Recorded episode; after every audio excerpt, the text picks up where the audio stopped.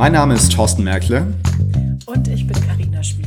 Und dies ist der Julecast, ein Podcast über Zeitungen, junge Zielgruppen und heute junge Hörerinnen und Hörer. Herzlich willkommen.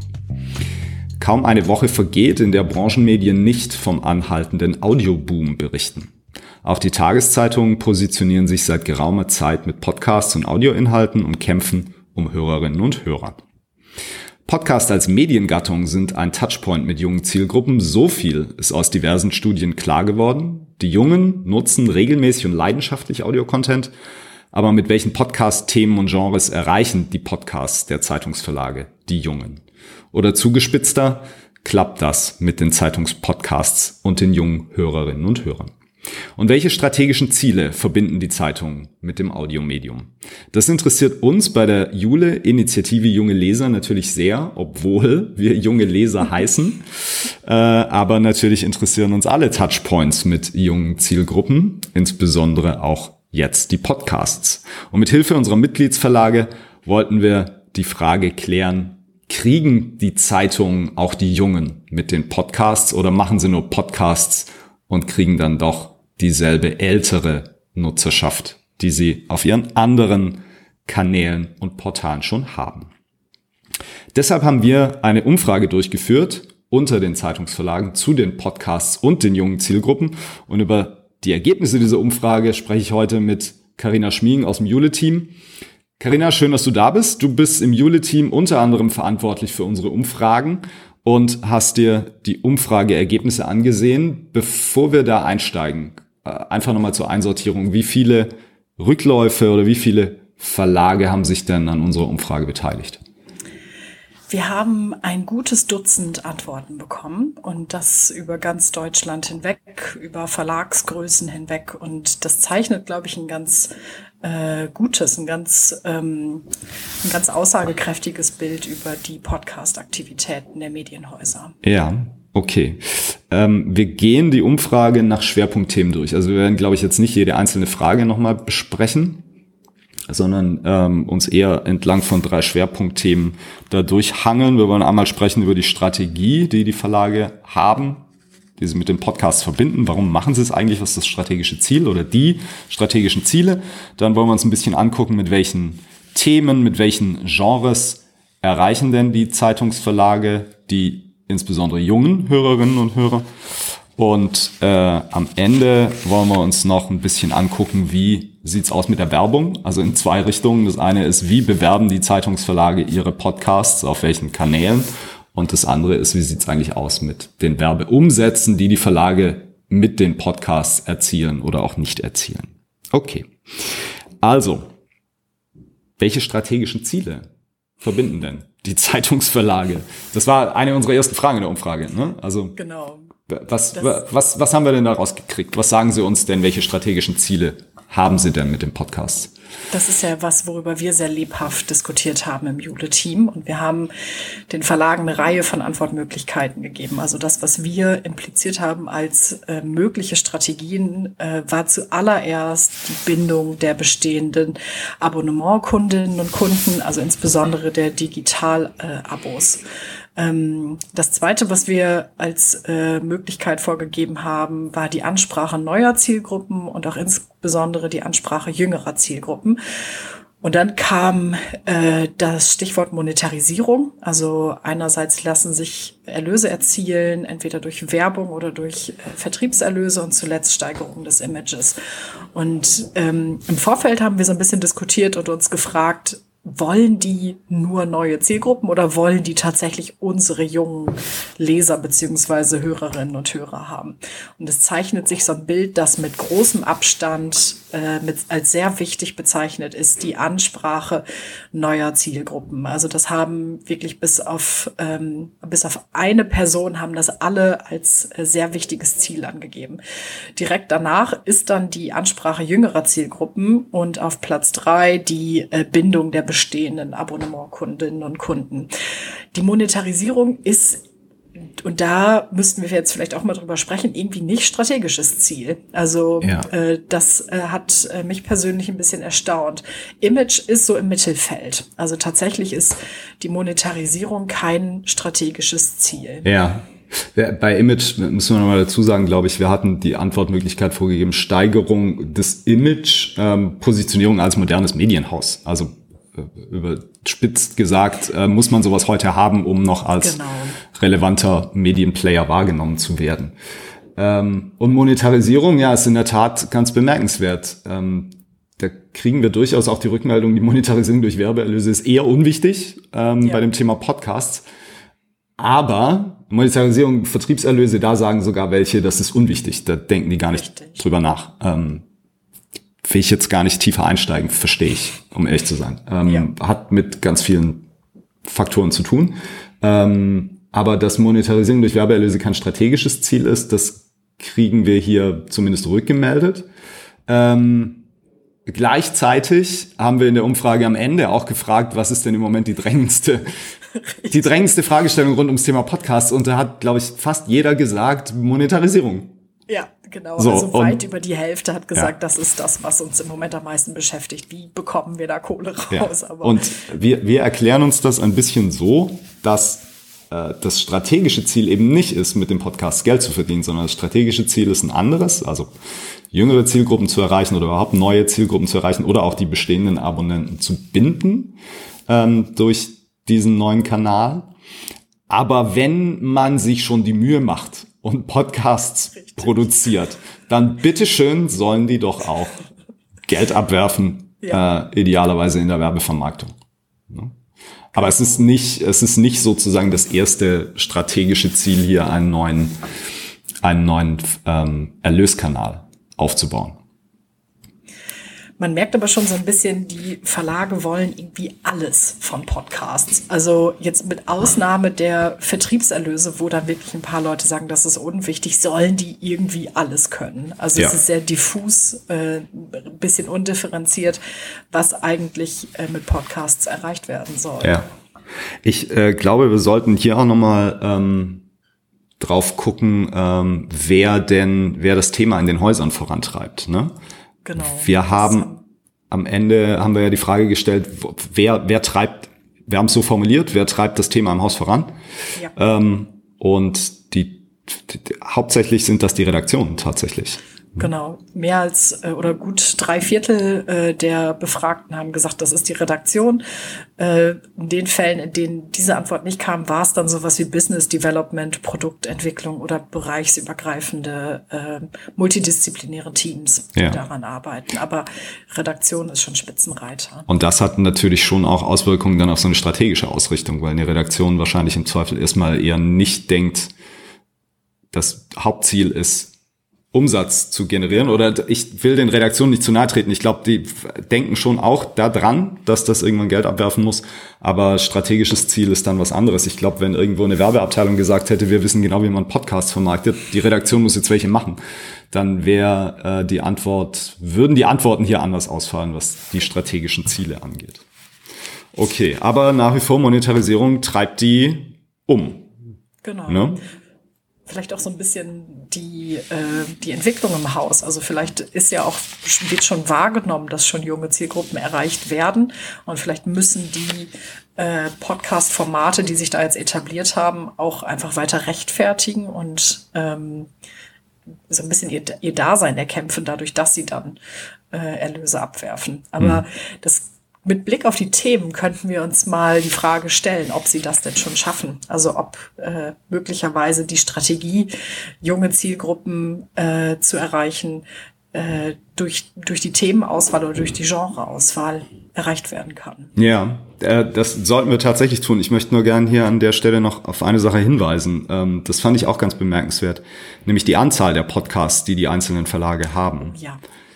Wir haben die eingangs gefragt, wie viele Podcast-Formate hat, haben Sie oder hat das Verlagshaus? Und drei Viertel haben mehr als vier Podcasts. Ein, ein Viertel derjenigen, die uns geantwortet haben, haben acht und mehr Podcasts. Ja, genau. Diejenigen, die nur bis drei Podcasts haben, sind in dieser Umfrage, das ist auch ein Viertel, aber sind damit in der Minderzahl. Das ist schon bemerkenswert. Du hattest dazu eine gute These, ne? Du hast ich glaube, wenn die Sag den Gedanken nochmal. Ich glaube, wenn die Infrastruktur einmal steht, dann ist es total leicht, das auch zu übernehmen für andere Formate. Das, dann ist es leicht, das durch andere Personen zu übernehmen. Und das ist ja auch das, was wir in äh, unseren Konferenzen Hörvermögen und Hörverstehen so ein bisschen gespiegelt bekommen. In Hamburg äh, ist zu beobachten, dass da ein paar ähm, Redakteurinnen und Redakteure so wie Pioniere vorangegangen sind, das erste Mal sich vor die, vor das Mikro, ich wollte schon vor die Kamera sagen, aber genau das passiert ja nicht, sondern sich vor das Mikro setzen, ähm, über ihre Themen, über ihre Geschichten sprechen und dann kommt dieser äh, Adaptionseffekt. Dann kommen die anderen Kolleginnen und Kollegen, die sagen, ich will auch, ich kann, also da ist die, die Hemmschwelle ist geringer. Ähm, mitzumachen und diese Infrastruktur, die dann da aufgebaut ist, zu nutzen. Mhm. Und dadurch kann man relativ schnell äh, neue Formate etablieren. Ja, es gibt sowas wie eine Podcast-Lust in den Redaktionen. Das glaube ich ja. wohl. Ich glaube, da gibt es welche, die ähm, das unbedingt machen wollen.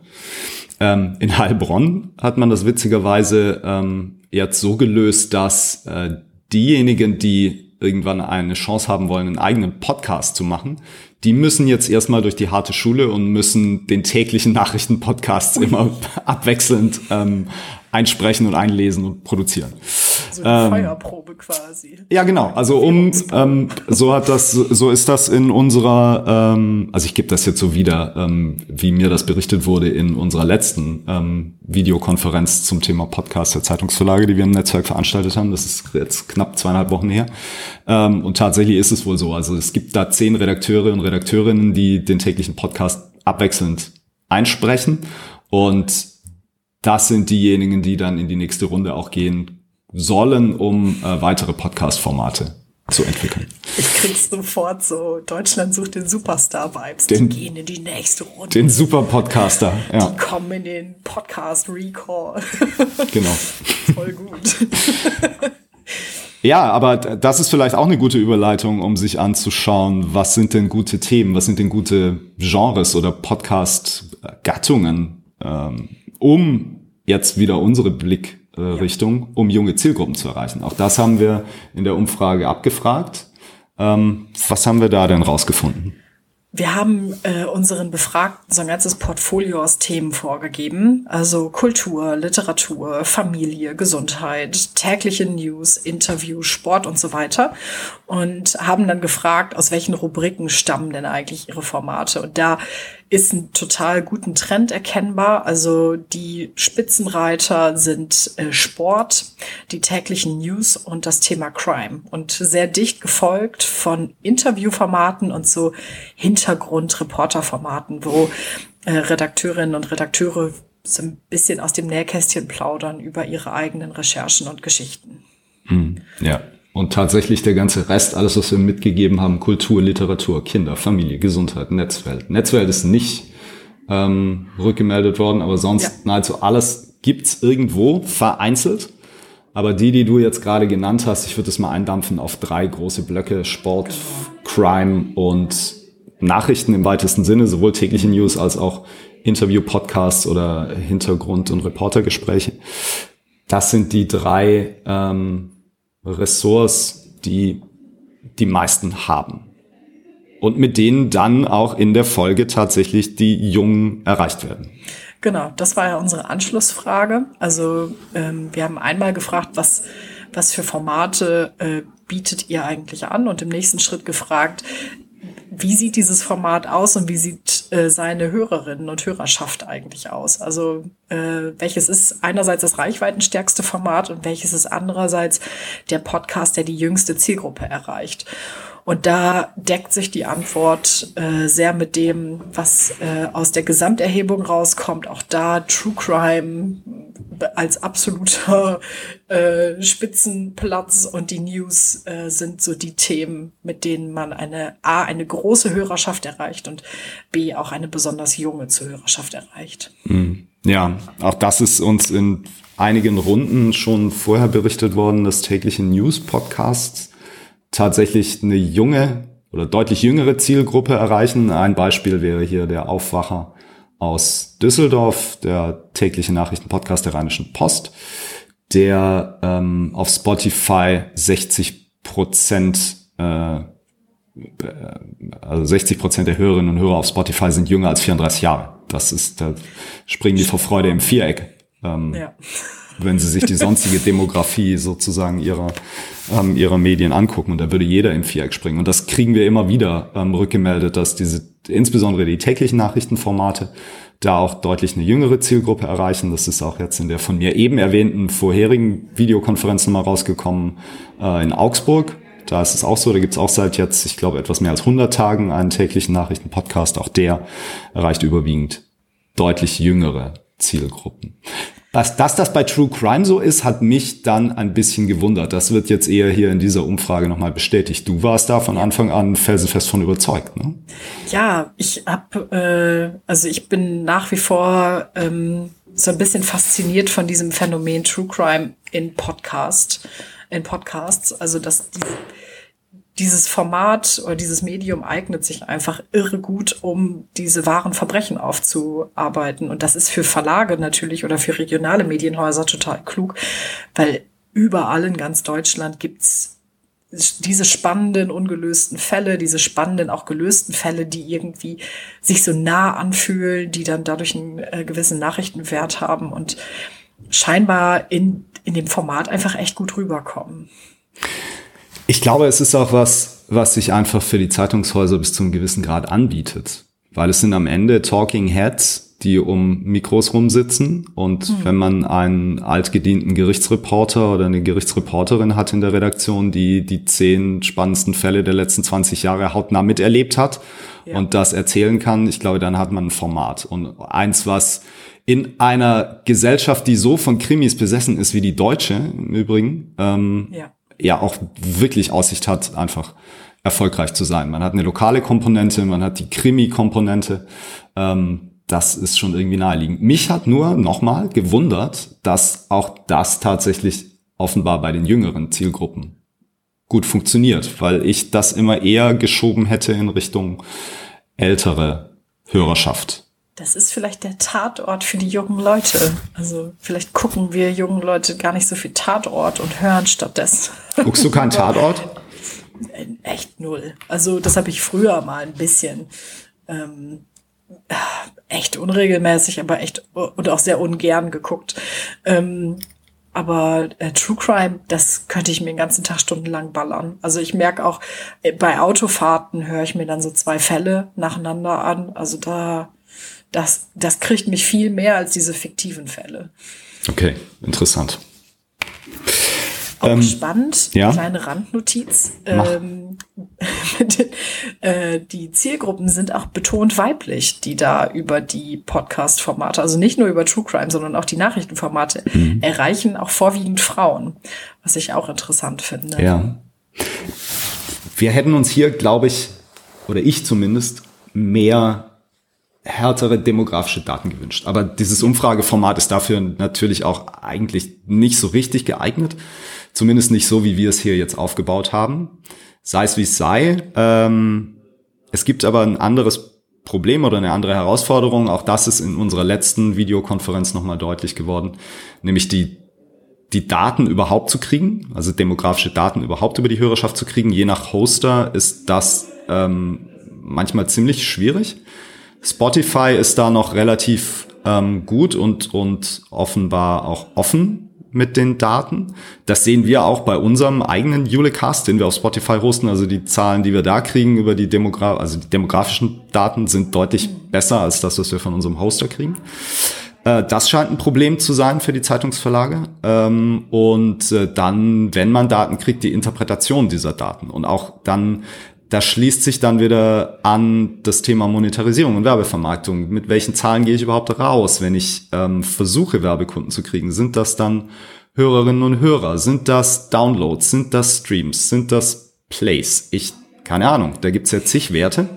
Ähm, und das war ein kein großes Thema bei dieser Videokonferenz, weil es ähm, bei unserem letzten Treffen dann eher darum ging, nochmal den Sachstand aus den Häusern abzuholen und sich gegenseitig zu berichten. Aber das wird was sein, glaube ich, wo wir die nächsten Male, wenn wir uns wieder treffen, hingucken müssen und wo man ähm, zumindest einen Abgleich ähm, in Gesprächen hinkriegen kann. Welche Daten sind eigentlich für euch relevant? Wo guckt ihr drauf? Was ist für euch die Währung? Ähm, ich glaube, da ist ähm, vieles noch nicht, ähm, noch nicht ausdefiniert. Und das könnte einer der Gründe sein, warum die Monetarisierung auch noch äh, in bestimmten Teilen ja. eine Herausforderung darstellt womit ich dir jetzt eine glänzende Überleitung gebaut habe zum dritten Teil der Umfrage. Zur Monetar naja, eigentlich zur Werbung, ne? Zur Monetarisierung nicht ja. so sehr, sondern Werbung. Also einmal, ich sagte es ja eingangs, wie bewerben die Zeitungen ihre Podcasts, auf welchen Kanälen, um genau. Hörerinnen und Hörer zu gewinnen. Und zum anderen, wie sieht's eigentlich aus mit der Werbung in den Podcasts? Also dann wieder das Thema Monetarisierung, Vermarktung ja. dieser Formate. Also bei der Werbung für die Podcasts äh, ist es ein recht eindeutiges Bild. Ähm, so wie wir das auch aus ganz vielen anderen Produkten und Projekten der Medienhäuser kennen, sind die eigenen Kanäle das begehrteste. Also Anzeigen auf der eigenen Website, im eigenen Printprodukt, in den eigenen Newslettern, redaktionelle Beiträge in eigenen Medien sind so ziemlich die Spitzenreiter. Ähm, aber ganz weit vorne ähm, hat auch ähm, oder ganz weit vorne steht auch Anzeigen auf Social Media sowie Online-Banner. Also das sind so hauptsächlich die Kanäle. Wir haben dann, wir waren noch so ein bisschen kreativer und haben als Antwortmöglichkeiten noch äh, Google Ads, Werbung auf Flyern. Wir haben noch ähm, Radiowerbung, Werbung in fremden Medien, SEO und SEA und so weiter angeboten. Aber das wird tatsächlich nur sehr vereinzelt abgerufen. Also da sind wir in dem Bereich, also weniger als jeder Fünfte macht das nur so ein ganz paar Verlage trauen sich an Radiowerbung und Außenwerbung ran, aber das ist echt die Minderheit. Ja. Das eine ähm, hat mich nicht gewundert, dass die, die Eigenmedien da ganz stark genutzt werden, um auf die Podcasts hinzuweisen. Welche dann wiederum genutzt werden, finde ich eigentlich ganz spannend, nämlich ähm, hier spielen Newsletter eine riesengroße Rolle. Das haben wir, glaube ich, bei anderen ähm, Umfragen wo wir ähnliche Fragen gestellt haben, in dem Maße jetzt noch nicht zurückgekriegt, dass die News, das ne, dass die Newsletter da so wichtig werden als eigener Werbekanal oder Werbeträger an der Stelle. Ähm, ich kann hier jetzt noch mal was erzählen, was ich, glaube ich, gefühlt in unserem Julecast schon einige Male erzählt habe, mindestens beim Thema, ja, beim Thema Familien-Newsletter haben wir darüber gesprochen und beim Thema Kinderabo-Zeitung haben wir darüber gesprochen. Jetzt reden wir auch bei dem Podcast drüber. Wenn ich das strategische Ziel habe, neue Zielgruppen zu erreichen und ja. Mich in meiner Werbung hauptsächlich auf meine eigenen Medien konzentriere, dann beißt sich die Katze so ein bisschen in den Schwanz. Und deshalb wundert mich dann, das ist der zweite Teil, ähm, dass solche Dinge wie SEO oder Google Ads beziehungsweise Search Engine Advertising bei dem Podcast da erstmal keine oder eine untergeordnete Rolle spielen. Also SEO hat uns wahrscheinlich einer angeklickt, wenn ich das hier so sehe. Ja. Und SEA keiner. Wahnsinn, oder? Also ja. das ist und so das das ich, äh, ja. entschuldige, wenn ich da nochmal einhake, also das, das ist irgendwie schräg. Ähm, und das ist, wie gesagt, wir kennen das Phänomen. Auch die Familien-Newsletter sollen zum Teil neue Zielgruppen erschließen. Bei denen ist es ähnlich. Auch die werden hauptsächlich in den eigenen Medien beworben. Ähm, Werbeanzeigen auf Social Media gehen dann nochmal sozusagen über diesen eigenen Dunstkreis raus. Ne? Aber ähm, ich glaube, da ist echt noch mehr möglich. Und ähm, Dazu noch, hatte ich noch ähm, den Gedanken, den ich jetzt verloren habe. Ich hätte es mir gerade notieren sollen.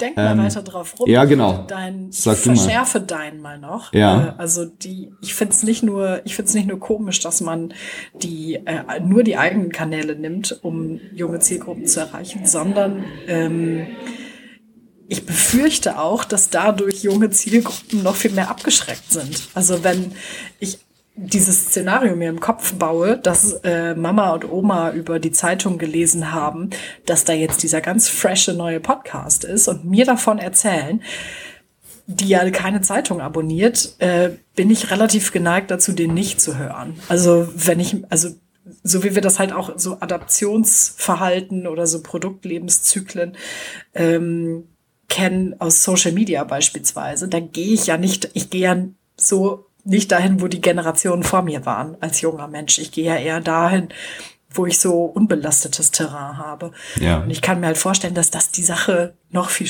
also dass es dadurch noch viel schwieriger wird, junge Zielgruppen zu erreichen, wenn ich in alten Medien bewerbe.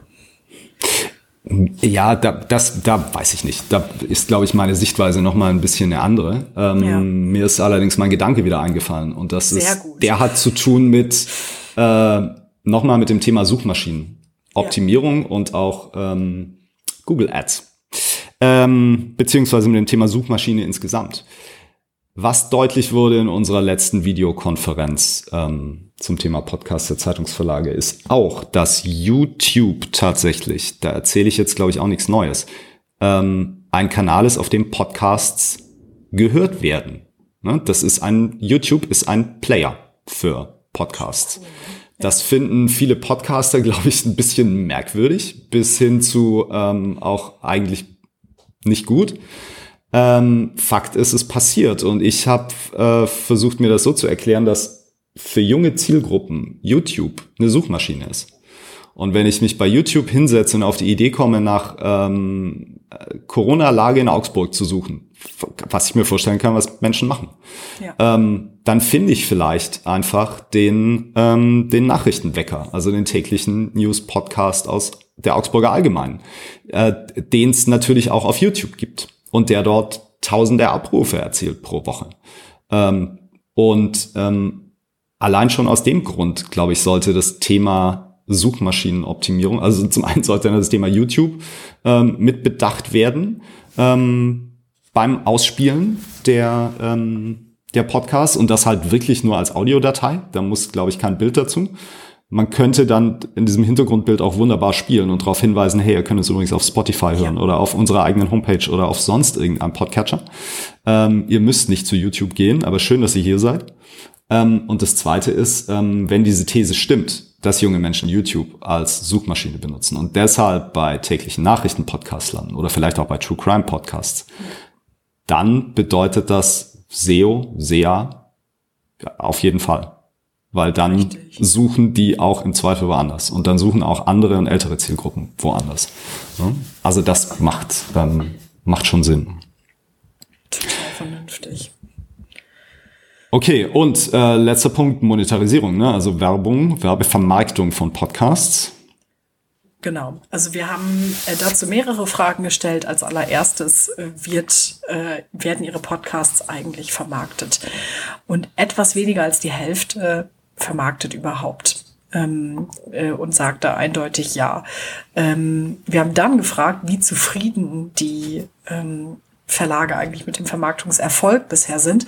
Und da ist das Bild total indifferent. Also zu gleichen Teilen ähm, sagen die Befragten, wir haben unsere Ziele erreicht äh, und wir haben unsere Ziele nicht erreicht. Ein Verlag sagt sogar, wir haben unsere Ziele übertroffen. Ähm, also da lässt sich überhaupt noch nichts daraus ableiten. Wahrscheinlich, weil viele Verlage noch am Anfang stehen, weil die Situation nicht unbedingt vergleichbar sind durch die vielen verschiedenen Formate und äh, regionalen Gegebenheiten. Und da lässt sich jetzt nicht eindeutig ableiten, was Sache ist. Ja. Was wir außerdem gefragt haben, ist, ähm, ob die äh, Medienhäuser Host Reads, also die äh, das Vorlesen von äh, Werbetext durch Journalistinnen und Journalisten anbieten. Und da sagt die weit überwiegende Mehrheit äh, nein, dass sie das nicht machen. Ein gutes Fünftel sagt ja, wir bieten Host Reads an. Hm. Ja, auch nicht so verwunderlich, dass das noch ein bisschen schwierig ist bei den ja. Tageszeitungsredaktionen. Ähm, was das Thema Monetarisierung angeht, ähm, glaube ich, was sich die Häuser wünschen, ist sowas wie eine Skalierbarkeit. Also mhm. Skalierbarkeit ist vielleicht gar nicht der richtige Ausdruck, aber sowas wie eine Mechanik. Ähm, zu wissen, wie vermarkten wir das eigentlich, wie gehen wir da vor, wie sind unsere Preismodelle. Ich glaube, das ist alles noch ganz am Anfang und in der Findung. Und ich glaube, da wollen die hin. Die wollen nicht ähm, immer mal wieder einzelne Partner ansprechen, die dann geeignet sind für ähm, für den Podcast X oder Y, weil es eine thematische Überschneidung gibt oder weil das inhaltlich passt. Sondern die wollen, glaube ich, wirklich wissen, wie, ähm, wie können wir sowas in der Breite ausrollen. Ja? Und ähm, ich glaube, das entwickelt sich jetzt gerade in den Häusern und das ist wahrscheinlich auch nicht ähm, ganz einfach. Ja? Also ja. da tun sich, glaube ich, andere ähm, und größere Player schwer. Äh, gibt einen großen Player, der tut sich überhaupt nicht schwer. Das ist das Hamburger Abendblatt. Das ist auch kein Geheimnis.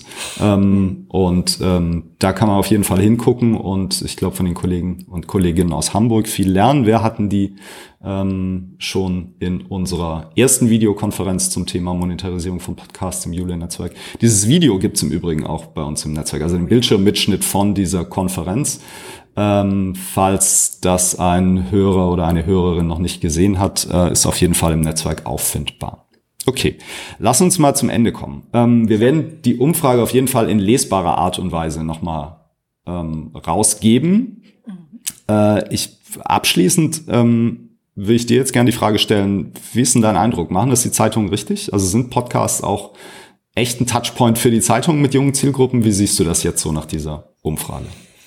Ähm, ich habe im ersten Moment, als ich die äh, Resultate unserer Umfrage gesehen habe, war ich so ein bisschen enttäuscht von der thematischen Auswahl. Also ich habe gedacht, das ist, das sind ja echt nicht so junge Themen, die die bespielen. Hab mich da aber ein bisschen getäuscht nach einem Blick in die Spotify Charts und habe gesehen, dass was junge Menschen hören, sind nun mal tatsächlich News und ähm, äh, Crime und ganz viel diese personenbezogenen Podcasts. Aber das ist halt was, das lässt sich nicht reproduzieren als regionales Medienhaus. Da kann man ganz schwer so sein, äh, seine Strahlfigur oder so nach vorne stellen, die dann einen personengetriebenen äh, Podcast macht. Und deswegen glaube ich schon, dass der Weg der richtige ist. Ich würde es, glaube ich, an vielen also ich würde die Stellschrauben ein bisschen anders setzen, als viele Häuser das im Moment tun. Ähm, aber im Wesentlichen ist der Weg, der eingeschlagen wurde, glaube ich, richtig. Hm. Ich glaube, das Interessante ist die Anschlussfrage. Ne? Was machen wir denn mit diesem Touchpoint? Wie kriegen wir, ja. ähm, wie kriegen wir die jungen Zielgruppen, die wir erreichen? Und das würde ich schon sagen. Ich glaube, das gelingt. Ne? Das kriegen wir zurückgemeldet. Äh, das haben wir aus der Umfrage rausgekriegt. Das hören wir aus Gesprächen. Das gelingt. Es ist ein Touchpoint mit jungen Zielgruppen, auch mit Zeitungs sozusagen originären Inhalten, also mit Nachrichteninhalten. True Crime, ich tue mich immer noch ein bisschen schwer, aber es ja. ist ähm, es ist Blaulicht, ne? Es ist Blaulicht und Blaulicht ist ein originärer Bestandteil der ähm, der Zeitung. Übrigens haben wir jetzt gar nicht über Sport geredet, will ich auch jetzt nicht tun, weil Sport ja. ist ein Thema, zu dem wir beide, glaube ich, ganz wenig sagen können. Qualifiziert, ich wollte gerade sagen, Absolut. Kein also qualifiziertes Gespräch zu. Aber äh, es, also Sportpodcasts funktionieren auch ähm, und erreichen auch jüngere Zielgruppen. Äh, wahrscheinlich dann eher ähm, häufig sind das ja Fußball-Podcasts und wahrscheinlich sind es ja. dann eher Männer, aber auch das ne, ist jetzt vielleicht auch ein alter Gedanke von mir, ich weiß es nicht. Äh, so, und ähm, also ich glaube schon, dass die Podcaster ein Touchpoint sind. Was passiert danach? Was mache ich mit dieser Community, die ich da habe? Ähm, reicht mir das, wenn ich die auf ähm, mit dem Podcast erreiche oder wie spiele ich es weiter, dass die zu meinen anderen Angeboten finden äh, oder zumindest ein Teil davon zu den anderen Angeboten findet? Das ist, glaube ich, eine spannende Frage und ähm, da stehen die Verlage auch noch am Anfang, selbst die, die sich schon seit einigen Jahren auf den Weg machen mit dem Thema Podcast. Ähm, das bleibt spannend. Wir wollen da auf jeden Fall dranbleiben als Jule. Ähm, wir werden, ähm, das sagte ich eben schon, zeitnah die Umfrageergebnisse ins Wissensnetzwerk geben, auch in lesbarer Form. Äh, Im November will ich persönlich mehr erfahren über ähm, vor allem die täglichen Nachrichten Podcasts, die es jetzt in Augsburg seit, sagte ich vorhin auch, etwas mehr als 100 Tagen gibt und äh, in Nürnberg ähm, noch kürzer. Da ist es ein Volo-Projekt, ähm, ganz spannend. Ähm, die Informationen will ich abholen und ins Netzwerk tragen. Und äh, im ersten Quartal 2022 werden wir uns wieder treffen zu einer Videokonferenz Podcast der Zeitungsverlage und ähm, mal sehen, was wir dann thematisch besprechen. Vielleicht tatsächlich Datenauswertung. Karina, ähm, vielen Dank für das Gespräch und für die Auswertung der Umfrage und auch für die Konzeption ja. der Umfrage. Ähm, liebe Hörerinnen und Hörer, auch Ihnen vielen Dank fürs Zuhören. Wenn Sie Anmerkungen haben oder wenn Sie einen Podcast haben, der total ungewöhnlich ist und der total viele junge Menschen erreicht, dann freuen wir uns über Nachricht unter info at junge-leser.org. Besten Dank, bleiben Sie gesund und auf bald. Tschüss. Tschüss.